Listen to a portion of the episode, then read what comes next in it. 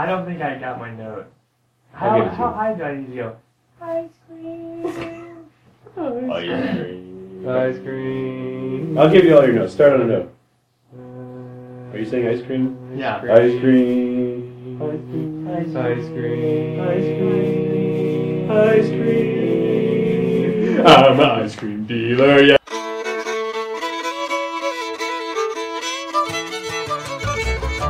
Three Dogs North is an attempt to objectify the subjective with little violence as possible. The following has been torn from its origins in space and time and put entirely at your disposal.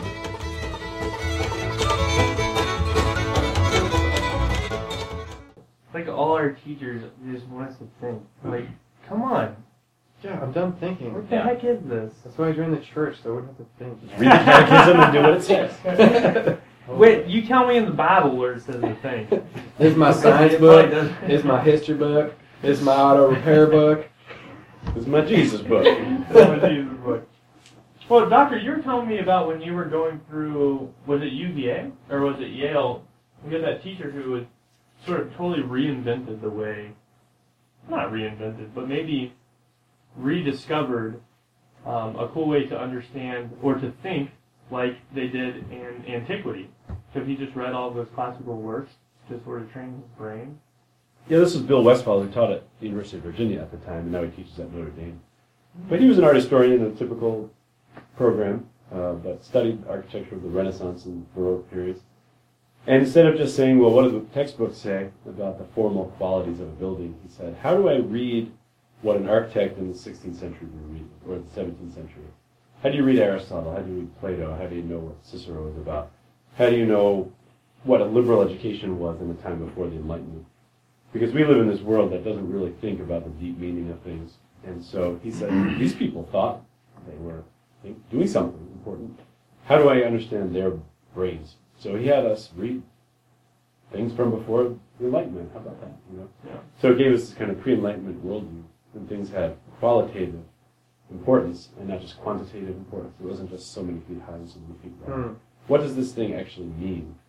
And I remember once he talked about the three different qual- qualities of number, and we tend to think in the post-Enlightenment way that number has uh, quantitative value, or maybe a mathematical value. So quantitative means threeness, fourness, two-ness, or you could say two apples, three apples, four apples. That'd be mathematical. But he said in the, the pre-Enlightenment world, qualitative aspect of number was the most important.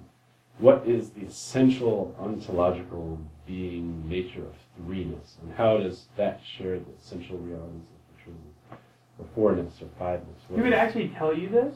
yeah, yeah, yeah. Like, what is fourness? Well, we didn't get the answer of Fortis, but we started to think if you're going to build a building, how do you build a building in a way that encapsulates the qualitative aspect of number, which itself shares in the qualitative aspect of God? And so, how do you take godness and make it into material things in the world? And not just a history of style, not just a history of architects, clients, budgets, that kind of thing, or emotional responses. to Is the answer make it a circle? it often is making a circle, believe it or not. circle and a square, both. Ah. Because the circle, you know, has no beginning and no end. It's eternal movement, and so it was an image of God the Father. And then the square was an image of the Son, because God, in begetting the Son, they say was much more like multiplying himself rather than adding to himself. Because God couldn't add God plus one, God plus two, God plus five, Right. God plus a million. God's full gift of himself in begetting the Son is God times God, which would be God squared. And so you have God who has no beginning, no end, and it's a Hmm. circle, and then you have the Son who's the square of God. So this is why the Orthodox churches are like a half dome on top of a box. Top of the cube, right? Yeah. Because you get God times God times God, which is Father, Son, Spirit. That's God cubed. And so in the book Is that God to the third power? Ah. God to the third power, yeah. God to the third power. Wait, That's a good name for this podcast. God to the third power. Dude, no, we're stuck on Three Dogs North, okay? What do you want to keep talking about? It's got almost cats all in the here? exact Can we same keep talking letters. about cats up in here? Gosh, Seabus, you're killing me, dude. I almost vomited in the middle So- of that stupid story. Oh man, I could see you crying. Yeah, I was weeping. He's wiping tears from his eyes as we speak. Yeah. So this dude, what was his name? Bill Westfall. and uh, he was he now teaches at Notre Dame. Mm-hmm. Been teaching there for 15 years. So. Wow. That is so intense because, like, regardless if we like it or not, well, yeah, there's nothing that we can do about living in the world in which we live now, which means that Well said. the way that we think, yeah. Nothing So- we can do on that. I mean, well, a lot of people they do want to change that. I mean, we talked about true. the change, the unchangeable Yeah, rocket cars. changing. You know, everyone wants to fix the things that are unfixable. Right. Everyone wants to change the things that are unchangeable. But uh, just to think about what structures our world and how that's structured our brains to think a certain way, that was never thought of before Yeah, see, I a certain time period. You know. Are you driving at the fact that we? I mean, this happens in my brain when I hear something like God cubed. I think like, well, okay, but that's like a human. That's mm-hmm. math, you know, or geometry. No, I think of some stupid debate I heard on YouTube. I was like the the God debate, intellect squared or something like that, and has Dawkins and I don't know Hitchens. Like that's what I think of. That's what my brain is conditioned to think. Well, we think of this big divide between nature and God. You know, like we're we're formed in the faith alone. Uh, we grew up in this Protestant country. That basically, you know, the founding fathers were either deists or Protestants. Uh, one Catholic signed the Declaration of Independence, but this country, you know, Puritan pilgrims and very much like the faith alone. God is not understandable. You just do what He says Yeah. and don't question it. Divine command theory. And we think of it, we think of God in very much the same way, I think. At least I do innately. I have to battle against the tendency to say, when God's too real, when like a square can represent God and actually mediate his presence because of some idea, like, ooh, ideas and things in the world shouldn't get too close. Yeah. You know what I mean? Back Like, away quickly. it's like oil and water a little bit, you know. But Christ is, boom, God incarnate, walking around in a place on earth in time, and that's a scandal to us because it's too, it, it's too much of like a mixture or whatever, you know. I mean, this was obviously the debate from the early church on. You know, how did that happen? How did how did God visit us? But then you get a guy like Father de Gaulle who says, be very weary about how you talk about God. Because there's, it's impossible for us Pronounce to... wary, Mark. Where, Mark? Weary, How weary dare It's means pronounced tired. Mark, Mike. Wary? Wary means be Like wary. tread carefully? Weary means tired. Okay, be very wary. There you go. Wary. Be exhausted. No, be very wary. Is it really wary? Yeah, W A R Y. Oh my god. Like beware, not be weird. Let me tell you, this podcast has begun to change my life. As it should. As Starting should. with my vocabulary. Now you Um, are yeah. No, it's just your pronunciation that's changed. So Yeah, he said, "Be wary of that's what." true. He gotta be wary of how you how you discuss God or anything in relation to that. So I'm not saying that he can. He is one of the people who can only talk about God negatively. So God is not this, and but his whole thing is like, don't try and put God in. Don't try and exhaust God in Right. one single thing. Mhm. And I think that that, like, what would he say to, to what you just said of the idea and our understanding of God is like getting too close, where we don't want one to completely try and encapsulate God. Like, okay, this is Yeah, you can't put the infinite in finite category. right. But at the same time, the finite participates in the infinite at a lesser degree. Mm-hmm. So you can either say, well, God's unknowable and forget it and walk away, or you can say, these smaller participations allow me to know something about God. You're just like a, you know, if a sculptor takes a hunk of clay, makes something out of it, it's something that the artist knows that goes into that clay. So there's something that God knows that goes into, into us. And so you learn about God by looking at the stuff God has made. And so geometry, things with harmony and mathematics and number, they, they were understood to be the ordering principles of the world that reveal the mind of God. And then you take those ordering principles and you apply them in the world. It's not so much God is a cube, it's not that at all, but God has an order, and we figure out that order in some way, and then we apply that into, into matter. Take formless matter and turn it into matter that has shape, harmony. Beautiful to look at. The same Bill Westfall we were talking about before, I, remember, I forgot, I never forgot this. He said, if a beautiful object is beautiful and you don't know it, then you and not it are deficient. You and not it are deficient. So you put something in an object, and if somebody comes along, like a six-year-old at an art gallery, says, "Mom, this is boring. Take me home." There's nothing wrong with the art. It's the kid who's deficient, right? And so we have to learn to look at Mm. objects, and we, as artists, we have to put Yeah. things in objects. If you say it's an emotional response, and that's it, and then you walk away. That's not enough. Would you? So I heard a story once that a professional violinist. I don't know where this was, but he had a concert the night before that was sold out, like big money for the tickets, etc. They he went out on a street corner the next day and played, and people just walked by him like Oh, yeah. like one kid tried to stop, I think it was Joshua Bell. and anyway, would you say that people are just in too much of a hurry that we zone it out, or would you say that they actually aren't how they've been formed and live? They just aren't able to know the beauty that's there. Well, beauty is a quality of being traditionally, and you have to know what you're looking at to appreciate it. Mhm. But ideally, like our Mundelein Seminary campus is beautiful. Mm-hmm. An average person can come here and say, "Look at all those pretty buildings," and then go home. You can send a postcard home to Grandma, and she says, "Oh, look at that nice chapel." And that's all. I she like the geese. Where's Father Garrett? He's so famous. I want to give his face a hug. and that's all they know, right? Oh, it's pretty. But then, you know, you can see that our chapel's modeled on a Protestant meeting house in New England because Cardinal Mundelein wanted it to look like America, you know, to let the immigrants in Chicago learn what American stuff is. So the more you know, the more you appreciate. And then you can find all the details, all the moldings, all the associations and the traditions of the last 2,000 years. So, you know, a beautiful thing should work in all those levels. And the more you know, the more you can enjoy. Um, James McCurry, who's the architect who you know, designed our new chapel here at John Paul II Chapel, said a beautiful thing will reward you for close inspection. But the closer you get to it, the, the more you find there.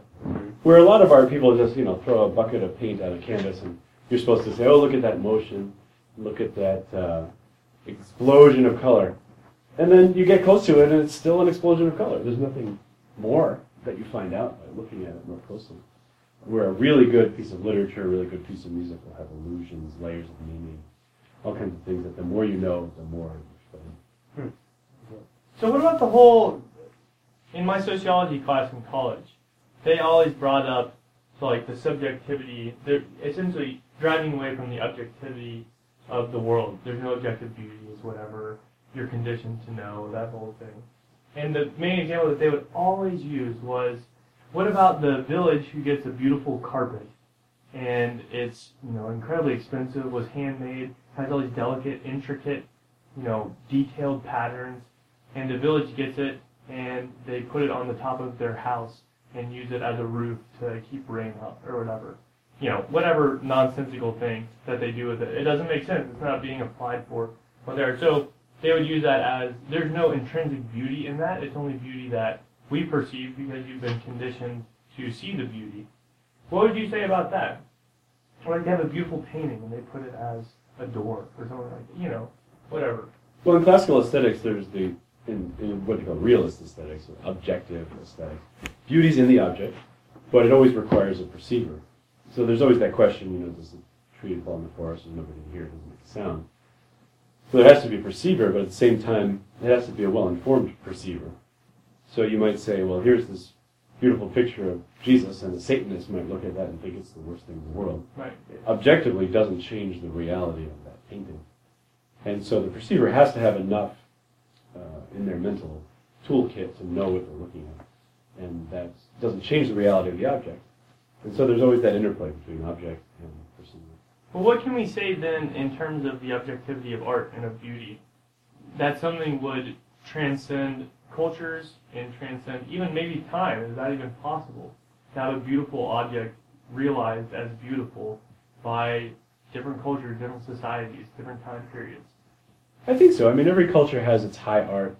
Every culture has slang, and every culture has elevated poetic language. But is there one for all? And all for one. Must be here. Super friends. Um, well, there's not one expression that's for all. Right. Because when you're dealing with things like transcendentals, when you're dealing like Platonic forms. There's the idea of the thing, and contained in that idea is an infinite number of possible manifestations of that thing. So you take dogness, which is excellent, right? How many kinds of dogs, how many breeds can there be? They keep inventing breeds.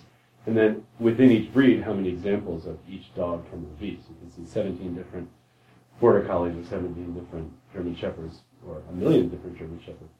And so there's always a conventional quality to it and an infinite number of expressions.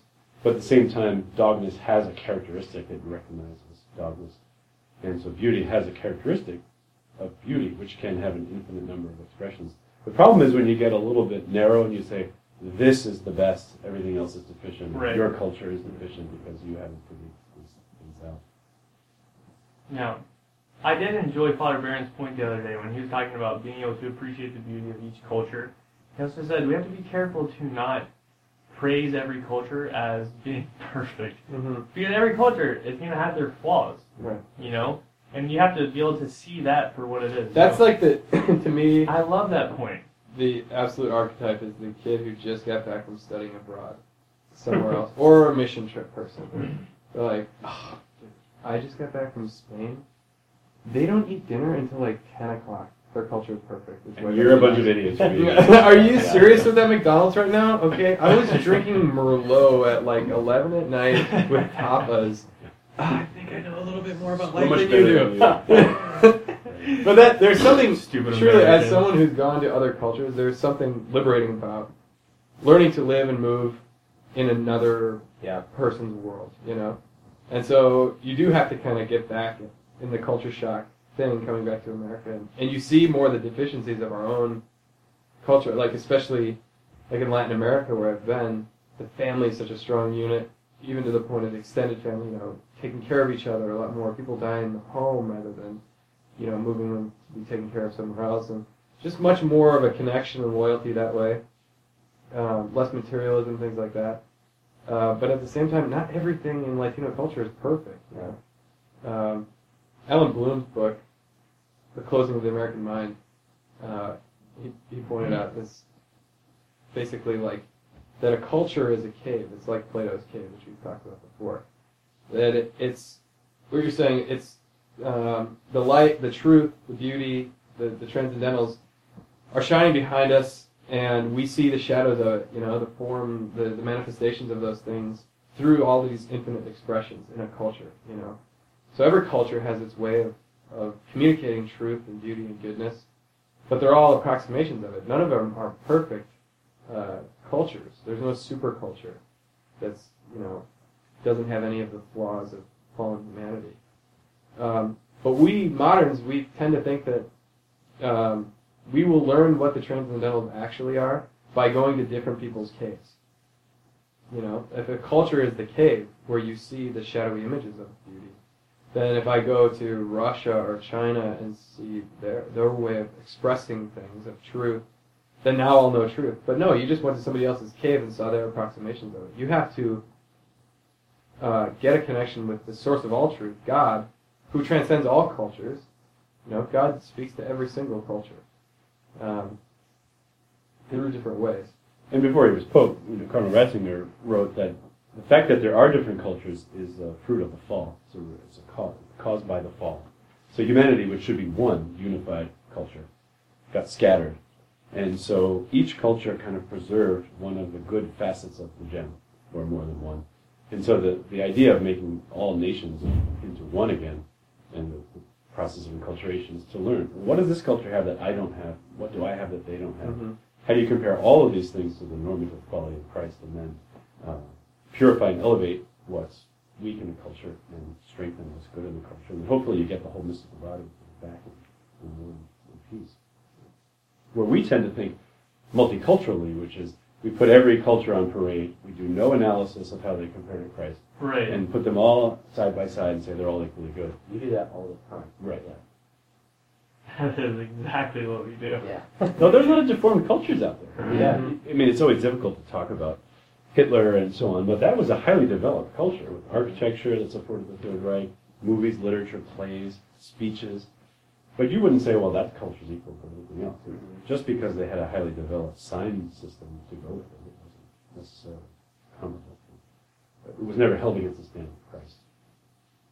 Because, and that's what it, everything else becomes relative to Christ.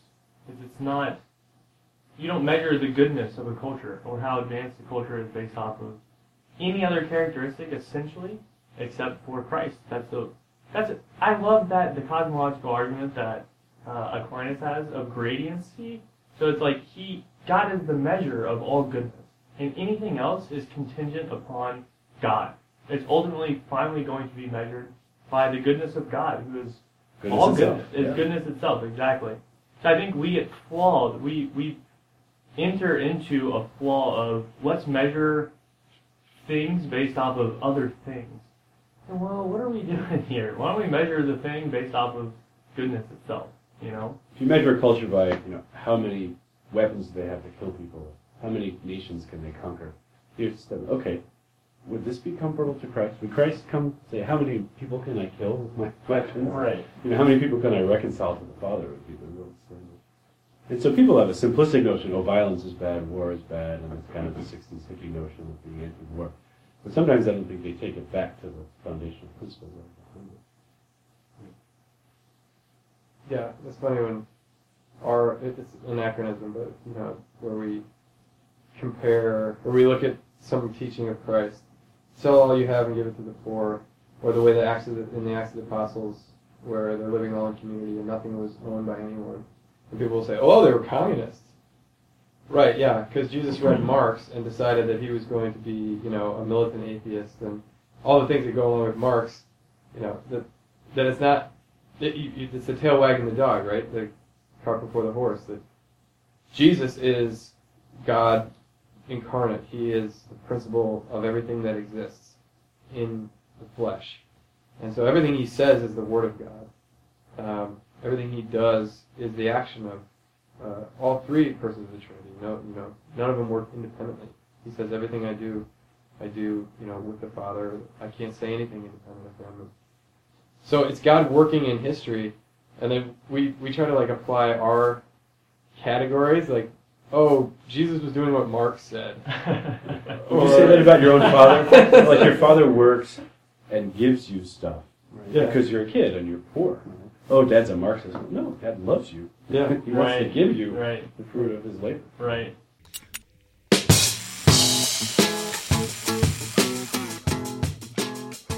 Are you ready? Three Dogs North are Juice, Seabisc, and Michael Metz. Conversations have been edited to sound smarter. Audio and transcripts of this episode are exclusive property of Mundelein Seminary and may not be rebroadcast without the express written consent of Major League Baseball. down.